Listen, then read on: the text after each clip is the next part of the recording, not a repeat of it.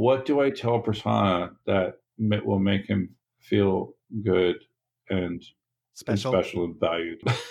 anyway, You could restore it all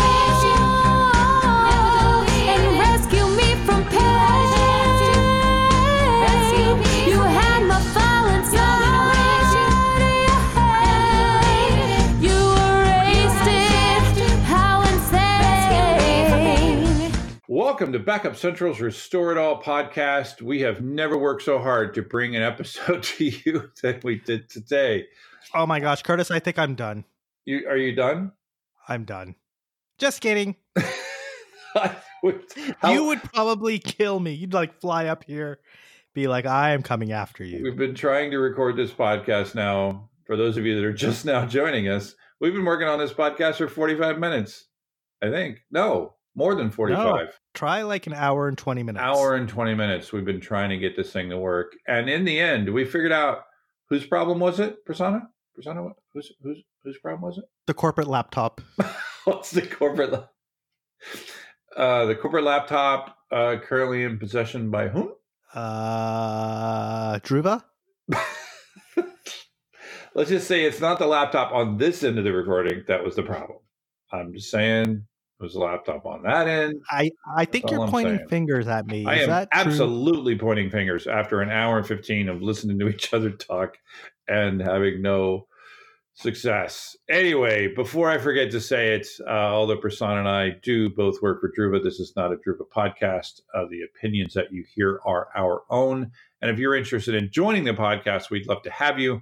We love to talk to people that are actually doing or not doing backups out there in uh, backup land.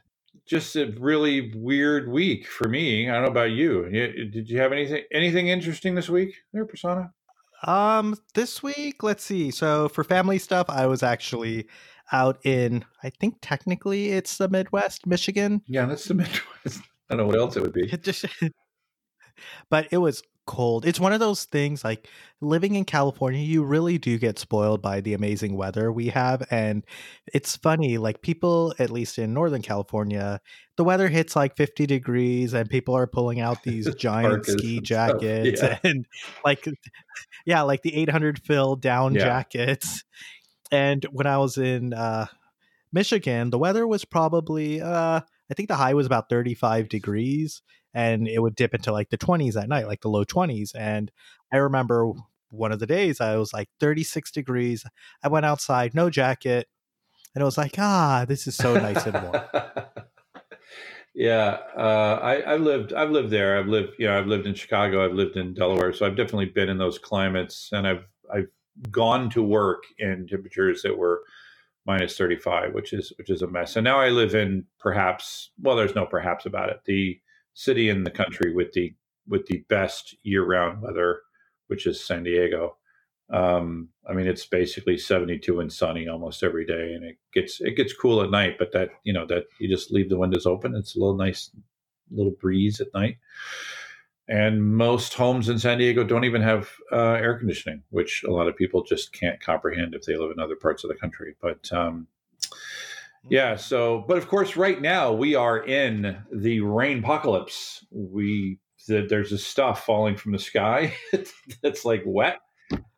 That stuff is we- called we water, Curtis. I know you might have never seen it what that is. before, but and uh, I was very excited because I've been working, as you know, I've been working on solar uh, on my roof. Yes, doing my own solar uh, because I am not I have no idea why well, you would ever do I'm that, not a Curtis. normal I- person.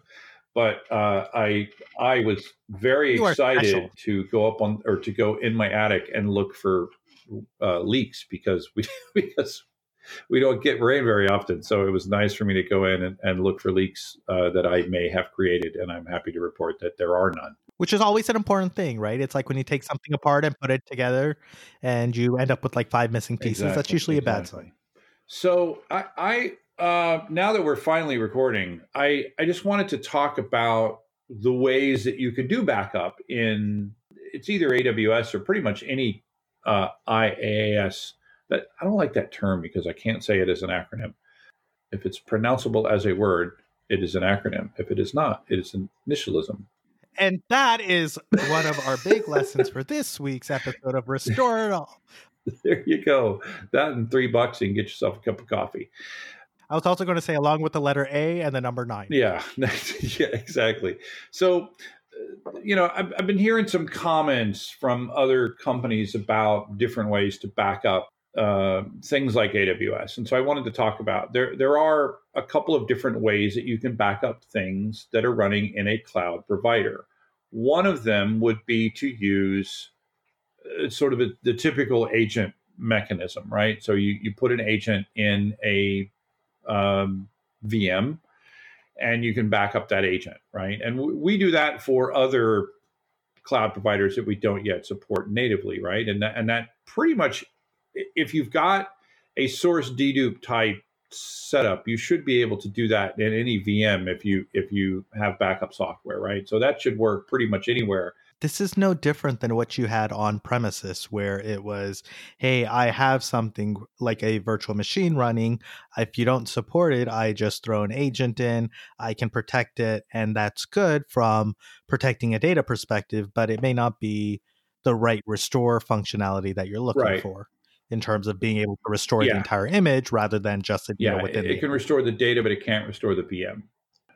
So that is one way to do backups of resources in the cloud. Another big downside to that approach is that it only supports data in VMs. There are a number of resources that create data in the cloud that might that you might want to protect. For example, RDS, Redshift, uh, S3 itself, EBS volumes outside of a, a VM. Um, uh, can you think of anything else uh, like DynamoDB? We use DynamoDB. You might, none of those resources would be you you wouldn't be able to back up any of them with a VM level approach, right? Yeah. And the other thing also with the VM level approach is when you need to restore it, it's a multi step restore process, right? You first need to deploy a VM, somehow figure out how do you get your image up and running before you can actually start restoring the data.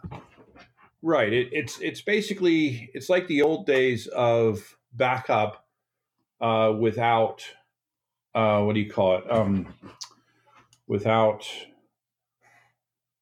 bare metal recovery, right? Before before we had the advent of VMs and whatnot. So most of us have grown used to the ability to recover an entire VM if that's what we need, uh, or to do DR of those VMs uh, if that's what you need. But if you do a VM level approach, unless you support bare metal recovery or something like that, you're probably not going to be able to restore that VM. And then you also won't be able to do um, uh, these other resources that we're talking about.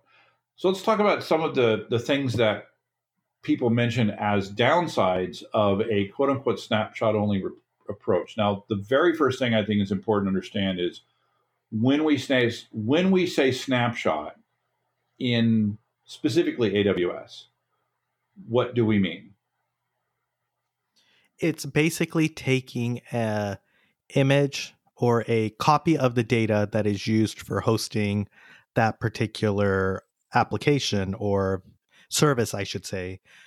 So, an example would be if you take a snapshot of DynamoDB, it's a point in time consistent copy of DynamoDB at that point, such that you can restore it or recover it later on. Right. It's it's an image copy. It is not what we think of typically what we think of when we talk about snapshots.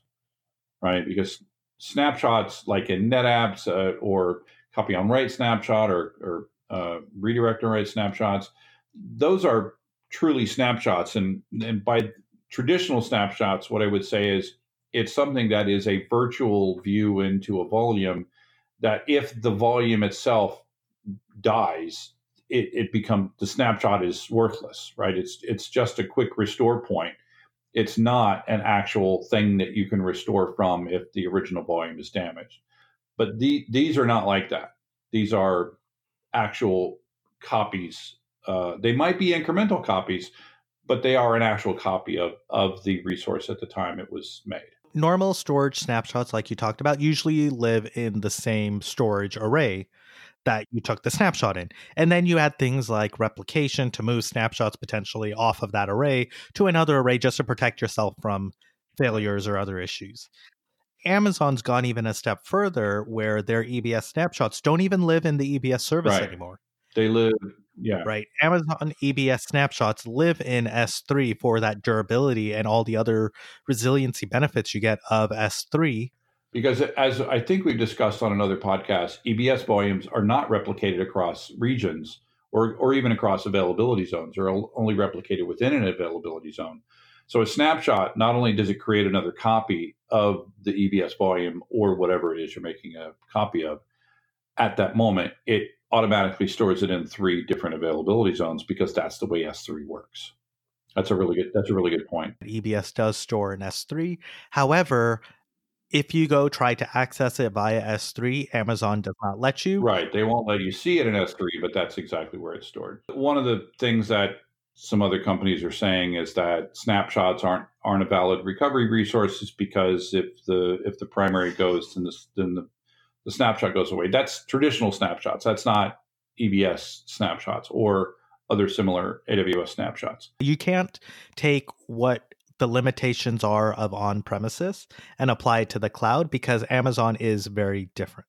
Now, what one valid um, uh, criticism I think of basic snapshot pr- uh, protection in Amazon and other systems is that by default, when you create a snapshot, it is in the same account and it also is in the same region. And I do think that that is something that you need to address. Would that would that be fair? Oh, for sure. You just need to make sure you are aware of what who has access to that copy or who could potentially delete that copy out from under you. In fact, I know that when we talked about uh what's the name of that company that went under because someone came in Codespaces.com. thank you codespaces.com where someone came into their account deleted their production deleted all their snapshots and they had to close down right? That's why you need to make sure that you are keeping your data in a different account that is kind of isolated to protect you from people being able to blow away your production and all your copies. And amazon actually recommends that you should do things like that. Right. It's not necessarily easy to do it by yourself with scripts and things, but there are tools, you know, Druva offers one of them, but there are tools that allow that automate that process for you, right? So so that's a couple of different things, right? They're, they're, the AWS snapshots uh, are not stored in the same system. They're stored in a different system, and they can be stored in a different account and even a different region if that's what you want, right? Obviously, when you do that, there is a hit there. Um, there is a negative. There is a downside to doing things that way. Do you, do you know what that would be? um cost and management Just cost. So there is egress charges. Um, so when you copy data from one region to another region, there is a there is a, a charge in Amazon. and and just just a nitpick i don't know if they call it egress or if it's a inter-region charge but yes Yeah, it- yeah. There's a data transfer charge.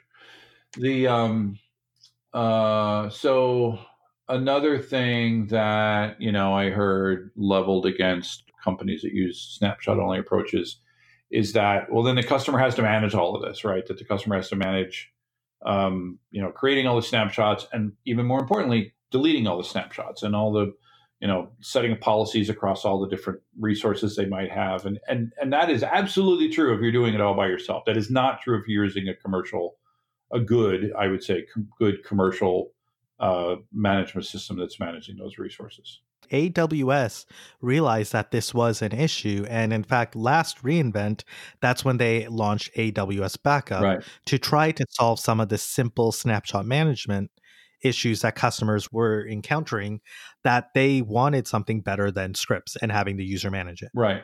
And, you know, and some have asked, you know, whether or not we compete with it. I, I don't want to go into that too much, but other than to say that a short answer is no. Um, it, it, it's still a very basic tool. And, uh, you know, it's, it's, it's better than just doing scripts and stuff. But for example, it doesn't support cross account and cross region copies, things like that. Can you think of other things that, um, you know, from a security perspective, I, I do think that if you're going to have a bunch of AWS resources or other resources, and you're going to use the native tools, I the way I like to do it is I like to have a separate account whose only purpose is to act as a destination for all of these backups, right? You can have multiple accounts, but the idea is to have one or more accounts that they're literally their only purpose is to act as a as a destination for backups and a source for restores. It's it's almost like you're throwing. If you remember the Hollywood uh, podcast we did, it's almost like you've created a vault, Yeah. right, where you're taking all of your originals that you want to keep and you're putting it on something safe and you're locking it in a vault so nothing happens Agreed. to it. And you can come back years later, whenever, or 50 years later, and pull out Kung Fu Panda or whatever it is to uh, continue working on it. Uh, there is a, a downside, I think, of doing backups using the native tools, and that is that they're they're only going to work within that vendor, right? So you're not going to take an AWS snapshot and restore it on Azure, and I think that's a valid criticism, uh, but it, it, it's that you know that is the world that we live in right now. Uh, if you can do cross account, cross vendor restore of an entire VM or resource, uh, I, I think it's that, that's certainly a possibility. Go ahead. it is a possibility, but I look at it and at that point, there's either a lot of conversion that happens or you dumb it down to the common denominator. So I'll give you an example. If Microsoft had a similar version to of DynamoDB, which I don't believe they do, but if they did have something similar to that, to go from an AWS DynamoDB instance to a Microsoft instance of that would it's not like I'm running Microsoft SQL on premises and then Microsoft SQL in AWS. And it's all still the same database. The schemas are different. Your application that's leveraging that is different. If I think about performance characteristics, security, everything else, it's going to be so different. It just seems like you are willing to go through that pain just to support that well, style. it, it it might be you know th- there are those who want the ability to do that. For example, to be able to migrate maybe between the two, or if they're tired of one of the vendors and they want to use it, you know, well, that's also migration. But uh, there is the idea that maybe an AWS or an Azure could be down to, to the point that you might, if you have a truly critical resource, you might want to restore it into another But if it's down though, how are you going to get the data? well, again, that's if you're. Th- this is the argument for having something outside of all of that. Basically, everything that I heard from this other vendor that was criticizing snapshot based, literally almost everything they said was completely false. The one thing though, I think is because people are so used to snapshots in on-premises world, when they think about snapshots, they think, "Oh, I'm taking a snapshot, I'm restoring a snapshot, that's it." Versus backup where I can take a backup and I can restore whatever object size I needed to in order to recover my application. I think when you start to look in the cloud though, even though everyone they might call it snapshots, a lot of them still offer the restore capabilities that are more fine grained if you need to. And the recovery, like DynamoDB, still allows you to take snapshots, but they also still back up your logs, so you can also do transactions. I'm glad you brought that up because that was another claim that this uh, that this other company was saying that snapshots are completely worthless. I believe were their words for object level recovery or um, global search. Two things that we support in our product from snapshots. So you're trying to take the negatives or what people perceive as generalized on premises technology and apply it in the cloud without necessarily looking at what features do vendors offer for providing the same capabilities that you know we want. support both. We support backing up vms in the cloud. Uh, we don't support yet if, if we're doing that method right? So uh, if we're doing if we're putting an agent in a vm we don't support dr of that vm in aws or azure or gcp but we can back up the data pretty much in any vm as long as it's running one of our supported operating systems and we don't need a local piece of hardware so we can do it pretty much anywhere in any cloud provider that's not our preferred way to do a, a DR of a VM. That would be to use the native tools, and so we support the snapshots to do that. But basically, everything that this other vendor was saying is wrong with snapshots was it turns out to just be complete fiction. So I don't know. Anyway, so I just I wanted to do a little a little podcast about that. Yeah, and no, it's um, you get unhappy about some of I these I do. things, well. I mean, I I don't mind people. There are things. there are things, right? There are things that we don't do. I, I'm more than happy. Uh, I was I was listening to another vendor today, and they were talking about some vendors. They want you to use their cloud, and if you don't use their cloud, well, then they want you to go away.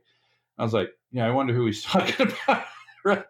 I mean, that's a perfectly valid claim to make against Druva is that we run in AWS and we store our backups in AWS. And if if that is not what you're looking for, then we are not your company, right? Uh, that's a perfectly valid criticism. But to say that that you can't do file-level recovery with snapshots, or to say that you can't store snapshots in another account, I mean, those are all just complete fiction. So com- fiction bothers me. It, it bothered me when I was independent before I worked for Druva. I don't like fiction. I prefer actual fiction, not fiction about facts. But I don't know if that came out in English, but you know what I'm trying to say.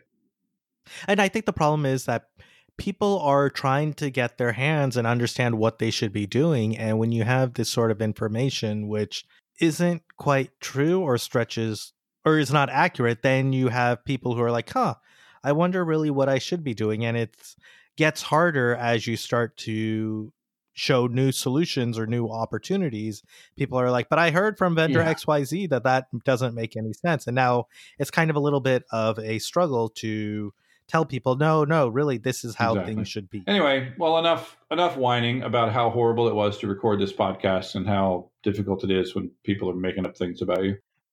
but i actually love talking to you curtis especially as we I- chit chat Sorry, my Yeah, I- wife. I- uh, I- my wife I- knocked on my door. It's apparently it's time for dinner. oh i thought you were speechless for a second and i was like wow i don't think i've ever heard curtis, No, I was- Curtis I was like, what do I tell Prasanna that will make him feel good and and special and Special. valued? anyway, all right, this has been the weirdest podcast ever, and I'm going to end it now before anything else goes wrong. Thank you for listening. To those of you that are listening, to those of you that turned out 20 minutes ago, I really don't know what to tell you, but uh, make sure that you subscribe so that you can always restore it all.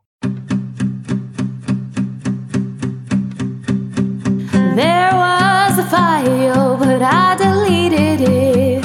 Too bad your backup system isn't worth a spit. Finally, I needed your backup.